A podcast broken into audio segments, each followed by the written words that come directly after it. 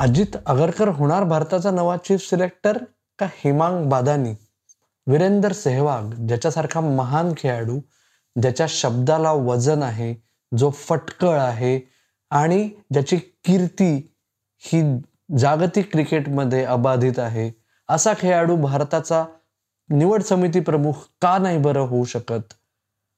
आणि इंग्लंडनी जसं तुर्तास केलं एवढ्यातच त्यांनी अनाऊन्स केलं की एक खेळाडू लुक राईट जो काहीच महिन्यांपूर्वी निवृत्त झालाय तो टी ट्वेंटी क्रिकेटसाठी विशेष लक्ष देण्यासाठी निवड समितीत त्याची निवड झालेली आहे. असं भारत का नाही बरं करू शकत?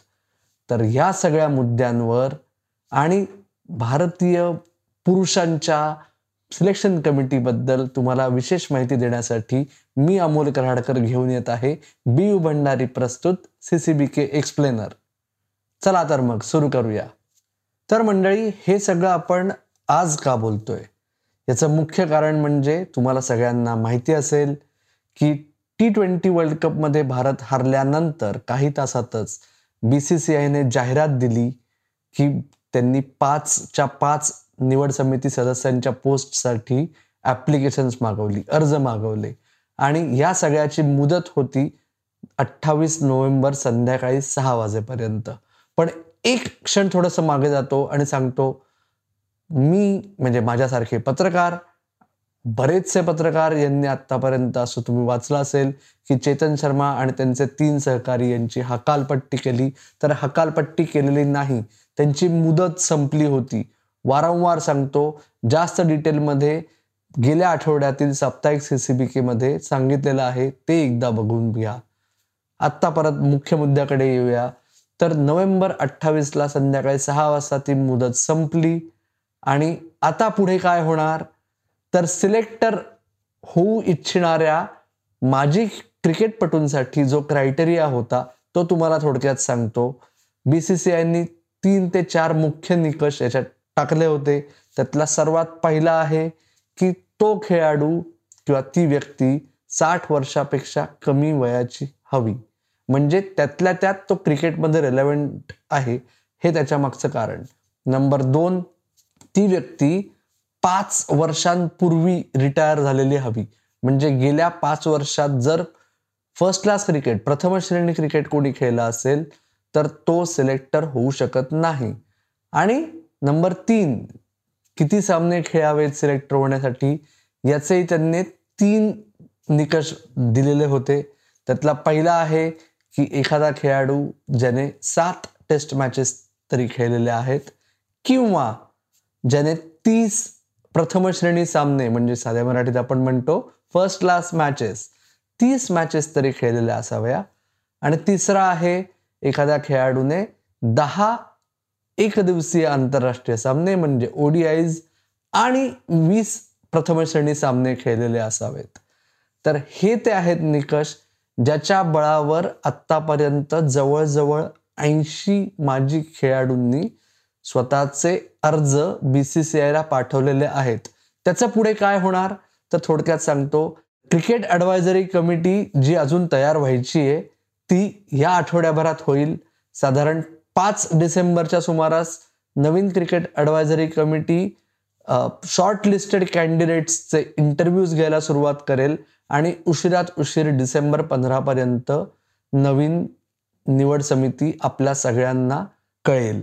नाही कळलं तुम्हाला तर सी सी बी केवर नक्की सांगू आम्ही.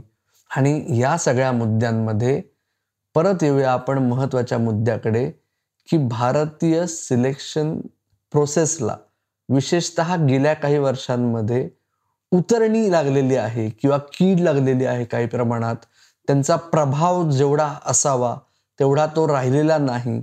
या सगळ्या मागचं मुख्य कारण काय आहे ते मी तुम्हाला सांगतो. एक तुम्ही लक्षात घ्या की जे मी आधी म्हणलं की इंग्लंड सारखी पॉलिसी भारतात अडॉप्ट व्हावी विशेषतः टी ट्वेंटी क्रिकेट जिथे दर दोन वर्षांनी ट्रेंड बदलतो असं आपण म्हणतो त्या याच्यात तुम्हाला जर जे खेळाडू टी ट्वेंटी क्रिकेट विशेष खेळलेच नाहीत असे खेळाडू कसे काय चांगले सिलेक्टर होतील हा पहिला प्रश्न कायम उपस्थित होतोय गेले काही महिने. पण जर गेल्या पाच वर्षात क्रिकेट खेळलेला माणूस सिलेक्टर म्हणून कन्सिडरच केला जाणार नाहीये तर हा मुद्दा भारतीय सिस्टीममध्ये आत्ता तरी उपस्थित होतच नाही.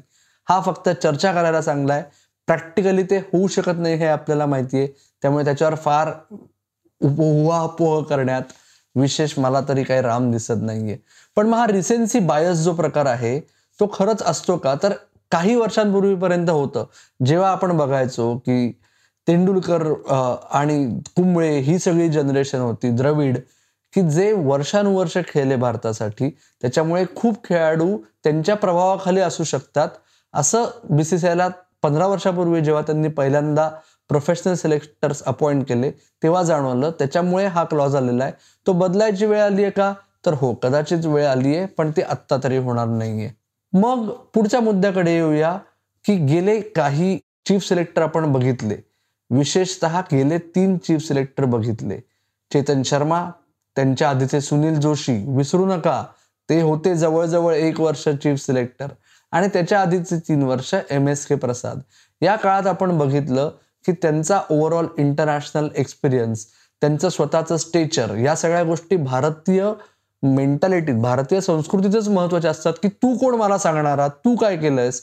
ही जी आपली टिपिकल रिॲक्शन असते तर हे खेळाडू विराट कोहलीला रोहित शर्मा राहुल द्रविडला सांगू शकतील की नाही? याच्याऐवजी हा हवा. या सगळ्या गोष्टींमुळे महत्त्वाचे असतात. आणि त्याच्यामुळे आत्ता तरी असं वाटतंय की या मोठ्या स्टेचरचा खेळाडू का बरं येऊ शकत नाही? त्याचं उत्तर मी आता तुम्हाला देतोय. सर्वात महत्वाचं उत्तर की विटॅमिन एम म्हणजे पैसा. कारण शेवटी फिरून फिरून कितीही जरी खेळाडू म्हणले की त्यांना खूप मोठेपण असतं की खेळाची सेवा करणे. अल्टिमेटली रिटायरमेंट नंतर सुद्धा जर त्यांचं मुख्य प्रोफेशन हे क्रिकेट किंवा त्याच्याशी निगडीत प्रोफेशन्स असली तर पैसा हा इग्नोर करता येऊ शकत नाही. साधा विचार करा वीरेंद्र सेहवाग सोडा किंवा अजित अगरकरने देखील अप्लाय केलं नाहीये बरं का? कंटेंडर्स कोण आहेत ते मी तुम्हाला शेवटी सांगणार आहे. पण जे माजी खेळाडू प्रस्थापित आहेत मीडिया एक्सपर्ट्स म्हणून किंवा कोचेस म्हणून ते बीसीसीआयच्या चीफ सिलेक्टरला आणि इतर सिलेक्टर्सना जेवढे पैसे मिळतात त्याच्यापेक्षा काही पटीने जास्त कमावतात. मग ते ज्या रोलमध्ये म्हणजे मीडिया एक्सपर्ट म्हणा विशेषतः कॉमेंट्री किंवा आजकाल जसे विविध मीडिया प्लॅटफॉर्म्स वाढत चाललेत इंटरनेट बेस्ड प्लॅटफॉर्म्स वाढत चाललेत तिकडे एक्सपर्ट म्हणून बोलणं यावरून त्यांना जर शून्य अकाउंटेबिलिटी ओके कमीत कमी वेळ घालवणं घरी जास्त वेळ घालवता येणं आणि बाकी छोट्या मोठ्या कोचिंग असाइनमेंट्स किंवा बाकी इतर काही कामं करणं हे जर त्यांना ते बरं पडत असेल तर ते सिलेक्टरसारखा ज्याच्यावर कायम अशी दुर्बिणीसारखी नजर असते सगळ्यांची ती नजर असणार आणि त्यांना फक्त जोडे मारले जाणार बहुतांशी वेळा. कारण भारत देश हे कोट्यावधी क्रिकेट प्रेमी आहेत लक्षावधी क्रिकेटर्स आहेत त्यातले हजारो टॅलेंटेड क्रिकेटर्स आहेत त्यातून फक्त पंधरा निवडायचे असतात. त्यामुळे कुठलाही संघ निवडला की फक्त जोडेच पडतात असा रोल घेण्यासाठी कमी पैशात कुठला मोठा खेळाडू तयार होईल हा खूप महत्त्वाचा मुद्दा आहे. पण कमी पैसे मिळतात म्हणजे किती मिळतात? तुम्हाला सांगतो पंधरा वर्षापूर्वी म्हणजे दोन हजार आठ सालापर्यंत बी सी सी आयच्या सिलेक्शन कमिटीला फक्त ऑनरेरियम मिळायचं म्हणजे फक्त सन्माननीय सदस्याचं मानधन मिळायचं की जे फक्त अलाउन्सेस असायचे. दिलीप वेंगसरकर जे गेल्या दोन दशकांमधले तरी सर्वोच्च किंवा सर्वोत्तम सिलेक्टर होते त्यांनी खूप प्रयत्न केले की हे असं चालत नाही. ते स्वतः ऑनररी चीफ सिलेक्टर म्हणूनच त्यांनी दोन वर्ष काम केलं पण त्यांनी खूप पुश केलं. त्याच्यामुळे त्यांच्यानंतर दोन हजार आठ साली ऑक्टोबर महिन्यात जेव्हा कृष्णमाचार्य श्रीकांतची चीफ चीफ सिलेक्टरपदी नेमणूक झाली आणि त्यांच्याबरोबर नवीन सिलेक्शन कमिटी आली तेव्हापासून आतापर्यंत पेड सिलेक्टर्स आहेत.